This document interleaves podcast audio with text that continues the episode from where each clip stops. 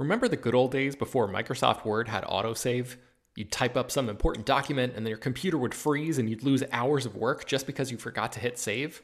Well, that's what it's like going online without ExpressVPN. Every time you're connected to an unencrypted network, whether it's in an airport, a hotel, a cafe, or anywhere, your online data is not secure. Any person on that same network who knows what they're doing can gain access to your personal data.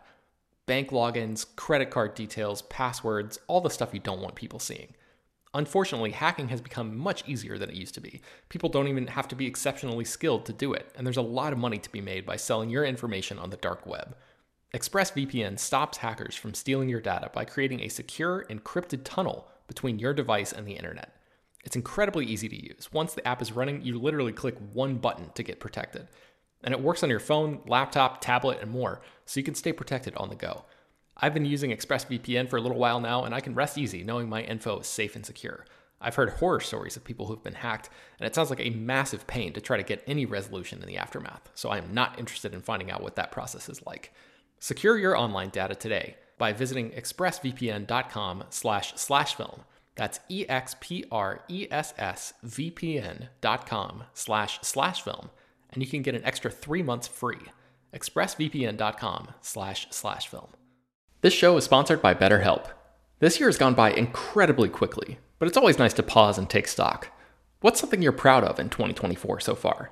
What's something you still want to accomplish this year? I know I'm guilty of falling into a routine and not always thinking about the bigger picture.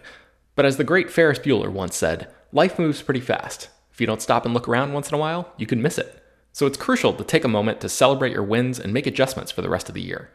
Therapy can help you contextualize your progress and set achievable goals for the next 6 months. As you surely know by now, it's not only for people who have experienced major trauma. Therapy is helpful in all kinds of ways, including learning positive coping skills and how to set boundaries. If you've been considering trying therapy, check out BetterHelp.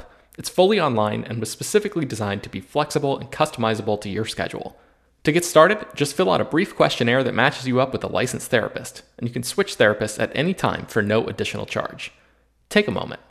Visit betterhelp.com/filmdaily today to get 10% off your first month. That's betterhelp, HELP.com/filmdaily. Hello everyone and welcome to Slash Film Daily for Friday, January 31st, 2020. On today's episode, we're going to talk about the latest film and TV news. This is Slash Film Editor-in-Chief Peter Soretta. And joining me on today's podcast is Slash Film Weekend Editor, Brad Oman. Hey, that's me. Senior Editor, Ben Pearson. Hey, what's going on? Okay, so HT is away. She's in London. She went to see Birds of Prey at the premiere. She was covering the junket. And that was where we got the first reactions for this film. And I'm surprised to say that the stuff I had heard from test screenings where it was very negative about this film, but it sounds like people largely like this film. Brad, tell us about these early reactions.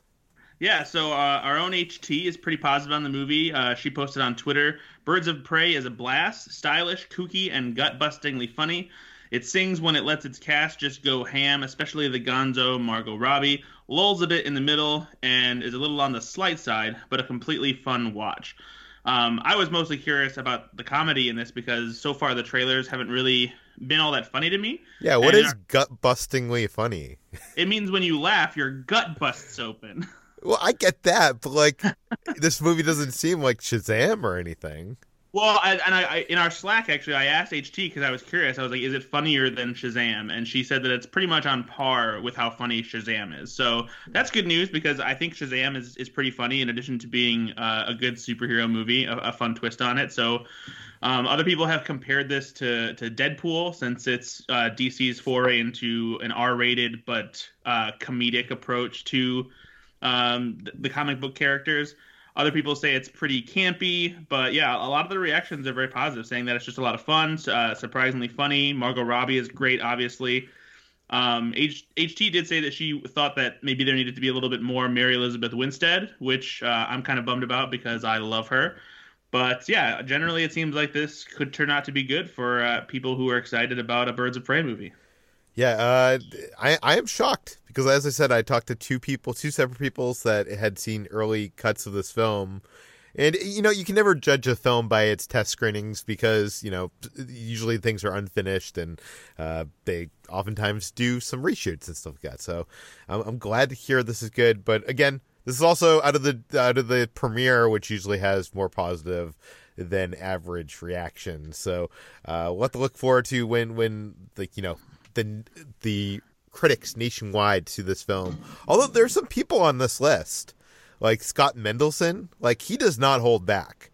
He goes to many of premieres, and if he does not like something, you know, he says so. So yeah, so it looks like Birds of Prey is actually good. So add that to your list. Let's talk about Loki, the new TV series coming from Disney+. There is a new rumor that it has added someone to its cast, and that someone is Owen Wilson. That seems like a big get. Ben, what do we know? Yeah, we don't really know much. Comicbook.com is saying that Owen Wilson is going to be joining the cast of Loki, and he's going to be playing, quote-unquote, a major role. So they don't know the specifics of what that character might be. So really, it's sort of just a basic sort of a early rumor kind of thing. That's the stage we are at this. But that gives us the freedom to speculate wildly about all sorts of stuff. But the problem with doing that is that Loki, this Disney Plus show that brings back Tom Hiddleston to play the character, you know, that he's played multiple times in the MCU thus far already, is going to be sort of like a universe-spanning time-hopping type of show where Loki has the Tesseract, as we saw in Avengers Endgame, and he escapes from captivity during that 2012 timeline. And it's just like bouncing all over the universe. And I think like the premise of the show really is that he's supposed to be sort of an unlikely influencer on historical events. So with such a huge scope for a show, it's really kind of impossible to narrow down what kind of character Owen Wilson could be playing here. But yeah, as you mentioned, it's a big get. It's another example of Marvel doing what they do best, which is casting and bringing in great people to fill, beloved sort of a fan-friendly, fan-favorite type of characters. So I'm excited to see him in this universe if this report ends up being true. I think we should probably still take it with a little bit of a grain of salt for now. We're still waiting on sort of more confirmation for the story overall. But what do you think, Peter? Are you excited that Owen Wilson might be joining the MCU? I was a huge Owen Wilson fan when his career first blew up with what's the film? Bottle Rocket, the first Wes Anderson film. I loved him in that, and his career went in different directions. What's kind of surprising about this, and I guess this shouldn't be surprising anymore, that we're seeing these big actors get cast in these TV series, because that has been happening for a while now. But I guess with Marvel and comic book TV shows, we're just so used to like getting, you know, what we got with Agents of S.H.I.E.L.D. and that level of casting. Not to put any of those people down, but they're not Owen Wilson level of, you know, acting. Right. Yeah. So it's good to see that, you know, Marvel is taking the approach they take with their big budget movies with this TV series. And I would be excited. Owen Wilson. Brad, are you an Owen Wilson fan? For the most part, yeah. I think he's better utilized when it comes to comedic relief or comedies in general. I would say that his attempts at more dramatic fare, with the exception of Royal Tenenbaums, even though that's also still somewhat comedic, are probably less impressive. I think he's not that great in a movie like Behind Enemy Lines, for example. Yeah. But yeah, generally I like Owen Wilson. I'm definitely curious to see how someone like him fits into Loki, especially since Loki by himself isn't necessarily as entertaining as Loki with Thor. So I'm curious as to what kind of tone this show will have and his part in it. Well, maybe he's part of like the organization that's chasing after Loki through like the different timelines or something. Oh, like wow. If Owen Wilson was a time cop, that would be incredible. Oh, wow. Wow. Okay. Elsewhere in the Marvel Cinematic Universe, actually they have a Marvel theme park universe. It's actually separate from the cinematic universe. And it tells a story that is branching and connects throughout all the Disney theme parks and actually even the Disney cruise ships. Like there's like a narrative story that is connected. And if you go to all these parks and experiences, they all kind of like tell the same story. They are building the Avengers Campus here in Disney California Adventure. And we have just learned yesterday that we might actually that we are actually going to get a Spider-Man flying through the skies of Anaheim. Ben, tell us about this. Yeah, so there, as we've seen in some concept art and things like that before, there's going to be a life-sized Spider-Man animatronic device, I guess, like a full-size Spider-Man doll, basically. That's going to be like flung through the air as if. Traveling via web. There's some video of this in action. If you go to the piece at Slash Film, we've embedded it. The video that was just released that sort of like officially confirms this from Disney yesterday is really just the Spider-Man animatronic in a brand new Spider-Man suit that was created specifically for the theme parks.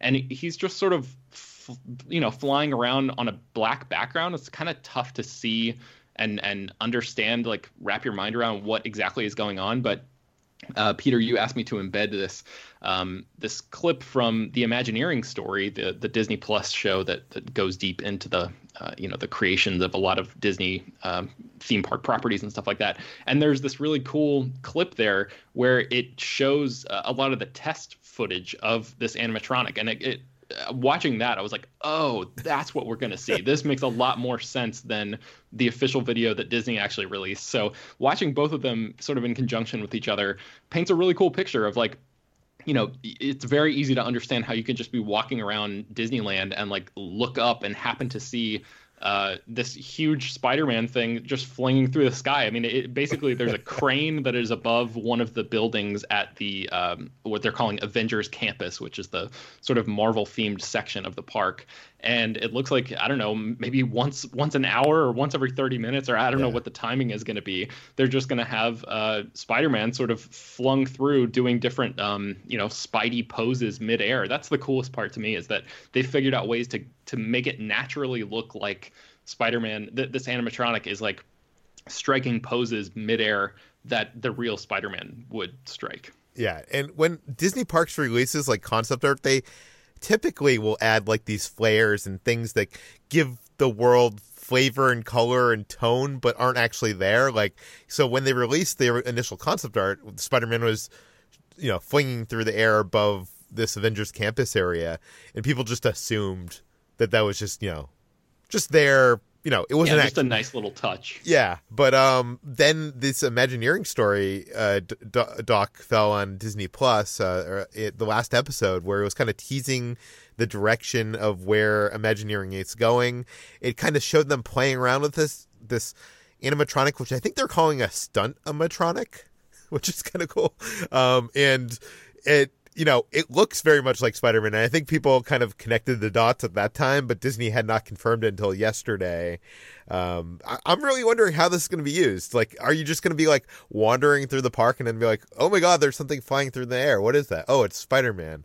Or is it going to be, like, there's a Spider-Man meet and greet, and right before he comes out for his meet and greet, you see, the music comes on, and Spider-Man flings through the air, and then he comes...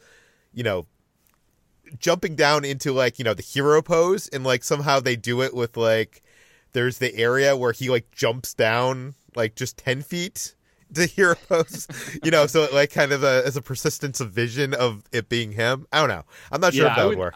My guess is he would, the animatronic will land on a pad behind a door or something like that. And then the Spider-Man actor will walk out. But yeah, I feel like it's just going to be like, if you're walking through the grocery store and sometimes there's that little that storm sound effect, and like all of a sudden the produce gets blasted with water. I think it's going to be something like that, like maybe lights flashing, music cue or something, like look up to the sky, there's Spider-Man swinging through the skies. I love how you're comparing it to like them, wetting the broccoli in the grocery store. Okay, let's move on from Marvel. Let's talk about Adam Sandler, who has signed another deal with Netflix. Brad, what's going on here? The Sandman is back, Jack. Adam Sandler. Well, since he didn't get an Oscar nomination for Uncut Gems, and Uncut Gems didn't get any Oscar nominations, Adam Sandler is following through on his threat to make a really, really bad movie on purpose. At least that's what we're hoping for, because Netflix just signed a new deal, continuing their partnership with him and his Happy Madison Productions banner to make 4 more movies with Adam Sandler that will be Netflix exclusives. Murder Mystery, which is the most recent one that he made with Jennifer Aniston, was actually the most popular Netflix film to date, apparently.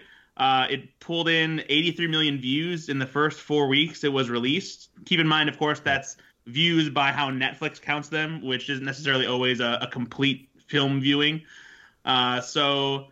Yeah, this is... Brad, I'm sorry to interrupt, but I wanted... I don't think we've talked about this on the podcast yet, and I think there was a whole thing maybe a week or so ago where if you're on Twitter and you follow a lot of TV-related writers and stuff like that, people were talking about this. Netflix changed the way that they count views to now I think it's like 2 minutes or something. If you watch 2 minutes of something, they count it as a view, which is... I wonder if that... change was made before they counted this, or if it's a new count that they made after that change. Yeah, I'm not sure, because it used to be like a percentage of the thing. You know, if you watched, I don't remember what the number was, maybe 60 or 70% of any given Netflix property, that's what they used to count as a view. But now it's down to 2 minutes, regardless of what the thing is, which is such a tiny number, and it really like throws off the metrics, because now you can't even previously, you know, compare any of the stuff that Netflix previously measured against this other, you know, measuring system. And now you've got like this, and in this case they're not specifying which version they're talking about, so it's really like all these numbers are kind of meaningless. But I just figured for people who follow this stuff, we should probably bring it up since we haven't talked about it on the podcast yet. Sorry to interrupt, Brad. No, even so, regardless, Netflix also included this crazy stat that Netflix subscribers have watched over 2 billion hours of Adam Sandler on Netflix. Wow. So 2 billion hours. Wait, so are they counting a view of a movie like Murder Mystery, like someone watching 2 minutes and then they're adding up the whole movie running time, or is this like... Actually, again, we don't know, because Netflix are real sons of bitches. That seems like a little bit more of a concrete measurement, though. Like 2 billion hours. I don't know. That means someone would have to sit there and look and see like how many minutes a certain person watched of any given Adam Sandler movie, you know. And so I mean, right. I'm sure they have a whole system that can do that without a person having to go through it, you know, one by one. Yeah, there's not a person with a pad, like, adding it up. I wish there was. The saddest person in the world. I forgot to carry the 5. No. Every time the person is just sitting there counting, they're just going, shibbity-doo-dah, shibbity-hoo. You know. But, yeah. Anyway, 4 more movies. That's what matters here. There's Adam Sandler even has another one coming later this year called... Hubie or Hubie Halloween, I don't know, but it has some of the usual suspects like Kevin James and Rob Schneider and Maya Rudolph and Shaquille O'Neal, but it also has Noah Schnapp from Honey Boy and A Quiet Place and Michael Chiklis and Kenan Thompson. So it's just and Ray Liotta, you know. So it I don't know, it's whatever Adam Sandler is doing, apparently his fans are still enjoying it. Netflix is on board with it, so just congratulations everybody, we did it.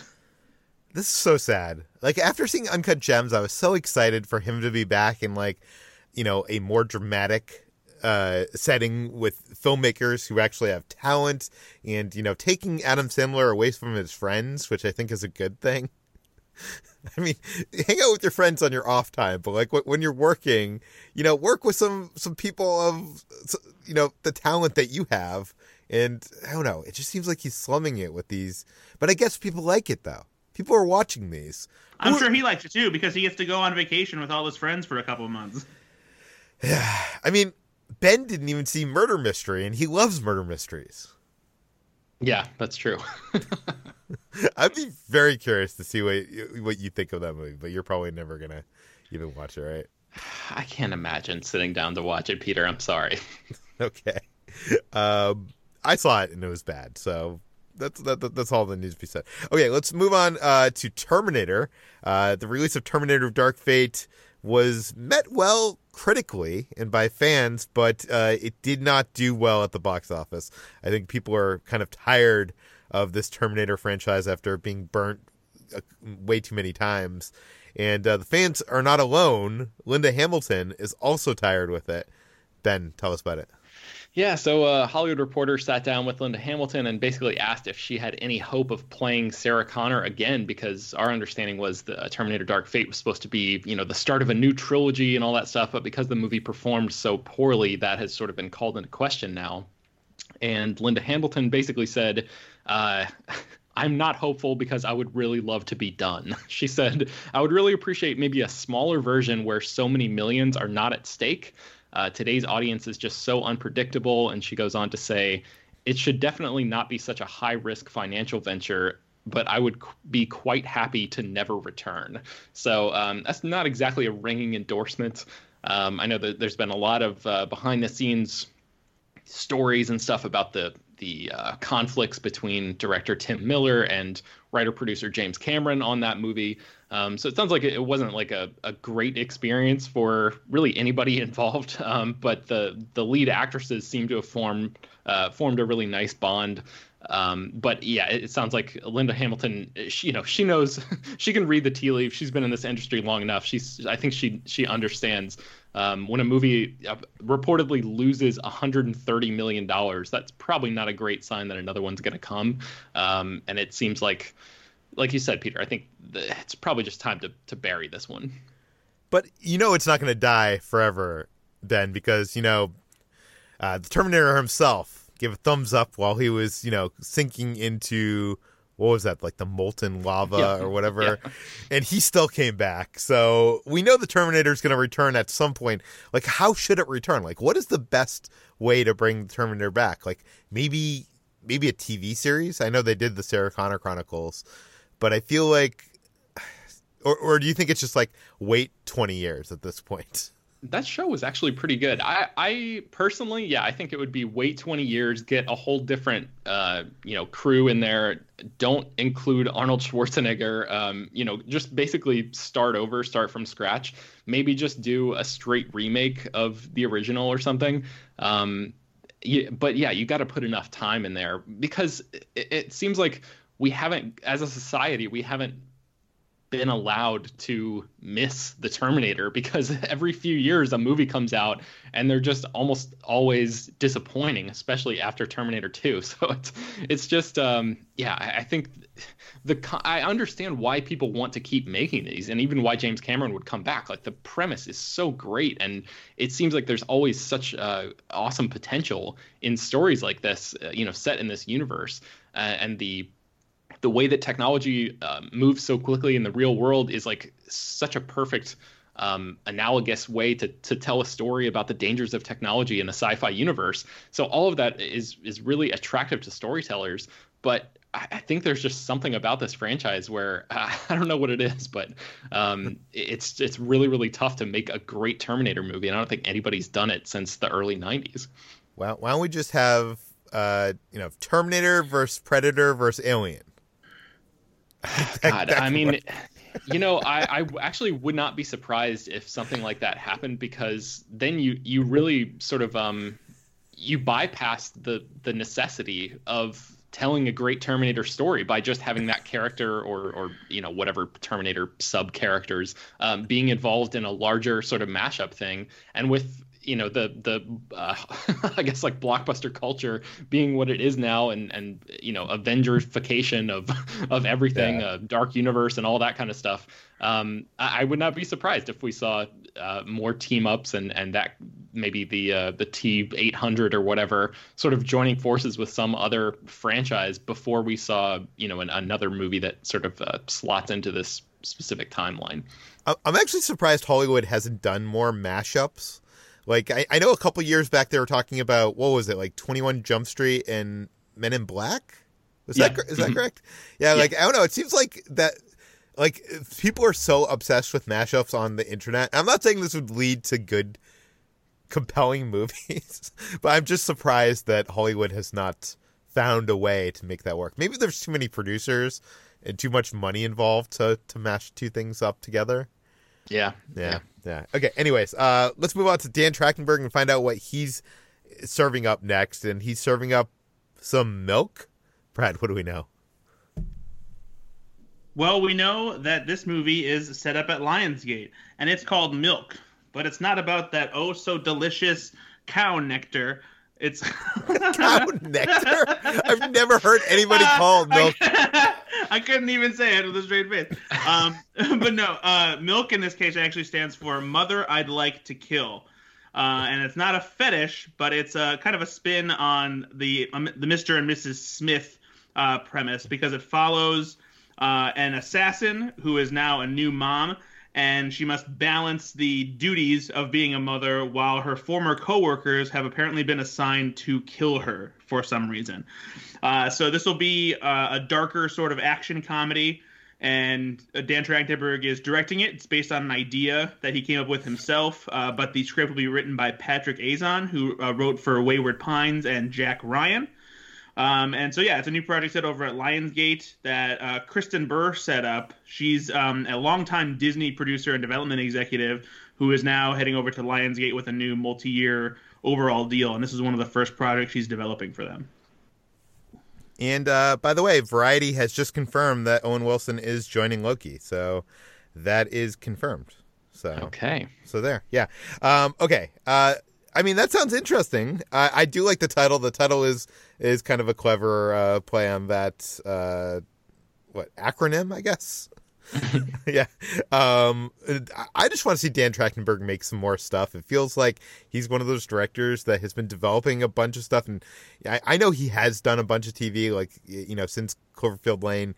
He did Black Mirror, and he did also The Boys, but I want to see him get some more film projects done. Like, I don't know. Yeah, he deserves more film projects. I love 10 Cloverfield Lane, and he's got a good filmmaker's eye, and studios need to use him more. Yeah.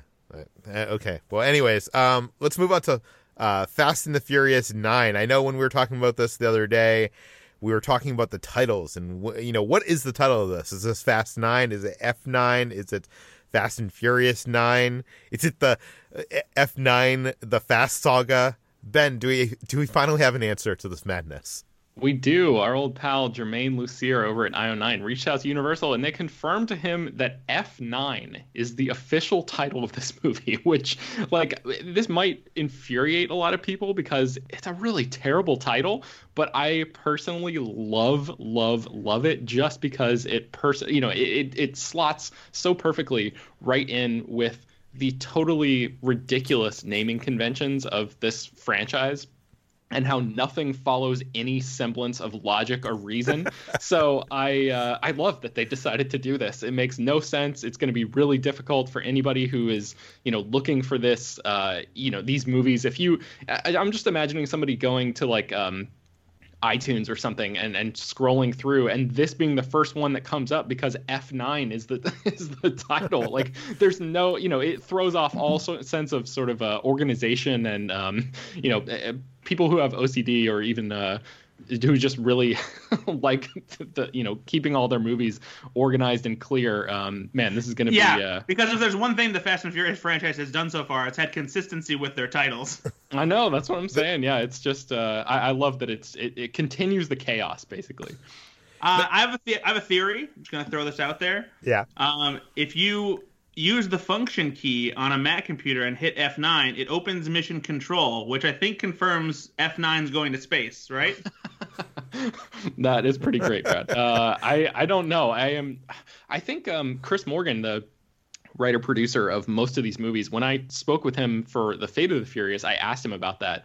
And he's like, I don't think we're going to space, but like, you never know. And he's not writing this one. So maybe his hesitancy doesn't really matter anymore because they got a new writer on, and maybe we are going to see that. I think the trailer for F9, God, what a ridiculous title, is supposed to be debuting sometime soon. Like, as we're recording this, there's a big concert in Miami right now where Ludacris is performing and Wiz Khalifa and all these people sort of leading up to the reveal of the F9 trailer. So stay tuned to slashfilm.com for that later today, or maybe right now by the time you're listening to this. Yeah, so do we know what is the end of the Fast Saga? Is that 10 movies? Or is it 9 movies? Yes, 10 movies? I think they've said they're going to go through 10. And then there's been all sorts of talk about, you know, potential spinoffs. There was talk at one point about a female-centric spinoff with Michelle Rodriguez's character sort of leading the charge on that front. Yeah, but Ben, those aren't part of the Fast Saga. The Fast Saga is only it's only the part of the I guess, but she's part of I guess the Fast Saga has to have the whole family, right? I think you're right. Yeah, I think the Fast Saga is basically like the mainstream, the main timeline. And I, from my understanding, it's going to end after 10 movies. And then, of course, there's going to be, like more Hobbs and Shaw and stuff like sort of spinning off on the sides. I've seen this Fast Saga Twitter account like tweeting out like moments from the previous Fast and Furious movies. And when they tweet out earlier films, like they have like it's like Fast 3, F3, F4. So they're using this naming convention for all the previous movies, which makes me wonder, like, are they going to re-release all these movies on, like, Blu-ray or, like, on iTunes? And now they're just going to be F whatever the number is? Again, I really hope they do, just because it's going to be so confusing and so ridiculous. Because if they're calling F9... or if they're calling, Fast and Furious 9, F9, as the official title, but then they retroactively go back and change the name of the Fast and the Furious to F1. God, I would love that. I really hope they do. Wait, do you call it F1 or is it just called F? Yeah, that's even better, man. I really hope. Just bring on the chaos. I cannot wait for the prequel where they go back to college and it's called FU. Brad, I know you had a suggestion for the 10th film, what the 10th film should be called. Oh, yeah. Fasten your seatbelts. So fast with number and 10. Then number 10. Your seatbelts. I don't think that's going to happen, but it should. Okay. We have one last story for you today, and that is Paul Rubens is considering a new Pee Wee Herman movie. He wants to do a reboot, and he has some filmmakers that are very interesting that he wants to helm this reboot. Brad, tell us about it. Yeah, if you've been watching the Pee Wee Herman movies and you thought, man, I wish this was even weirder and darker, we have potentially good news for you. Paul Rubens apparently wants to make a new Pee Wee movie that is much more odd, and he wants the Uncut Gems directors, the Safdie brothers, to direct it. Apparently this is something that he's wanted to do for a long time, like decades. And Rubens describes it as Valley of the Dolls Pee-wee Herman movie. So in this movie, apparently Pee-wee emerges from prison to become an unlikely yodeling star, then moves to Hollywood and becomes a movie star. Then he develops a severe pill and alcohol addiction that turns him into a monster. So that sounds fun.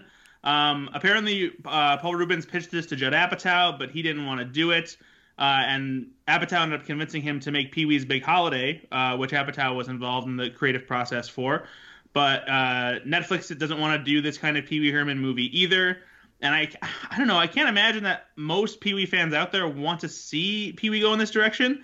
But I don't know. I'm not super in tune with the Pee-wee universe, so I'm not sure if this is something that they want to see. Pee-wee Herman has always been kind of odd, but in a sort of a lighthearted, charming kind of way, but Paul Rubens has always had a little bit of a weirder humor sensibility. So I don't know.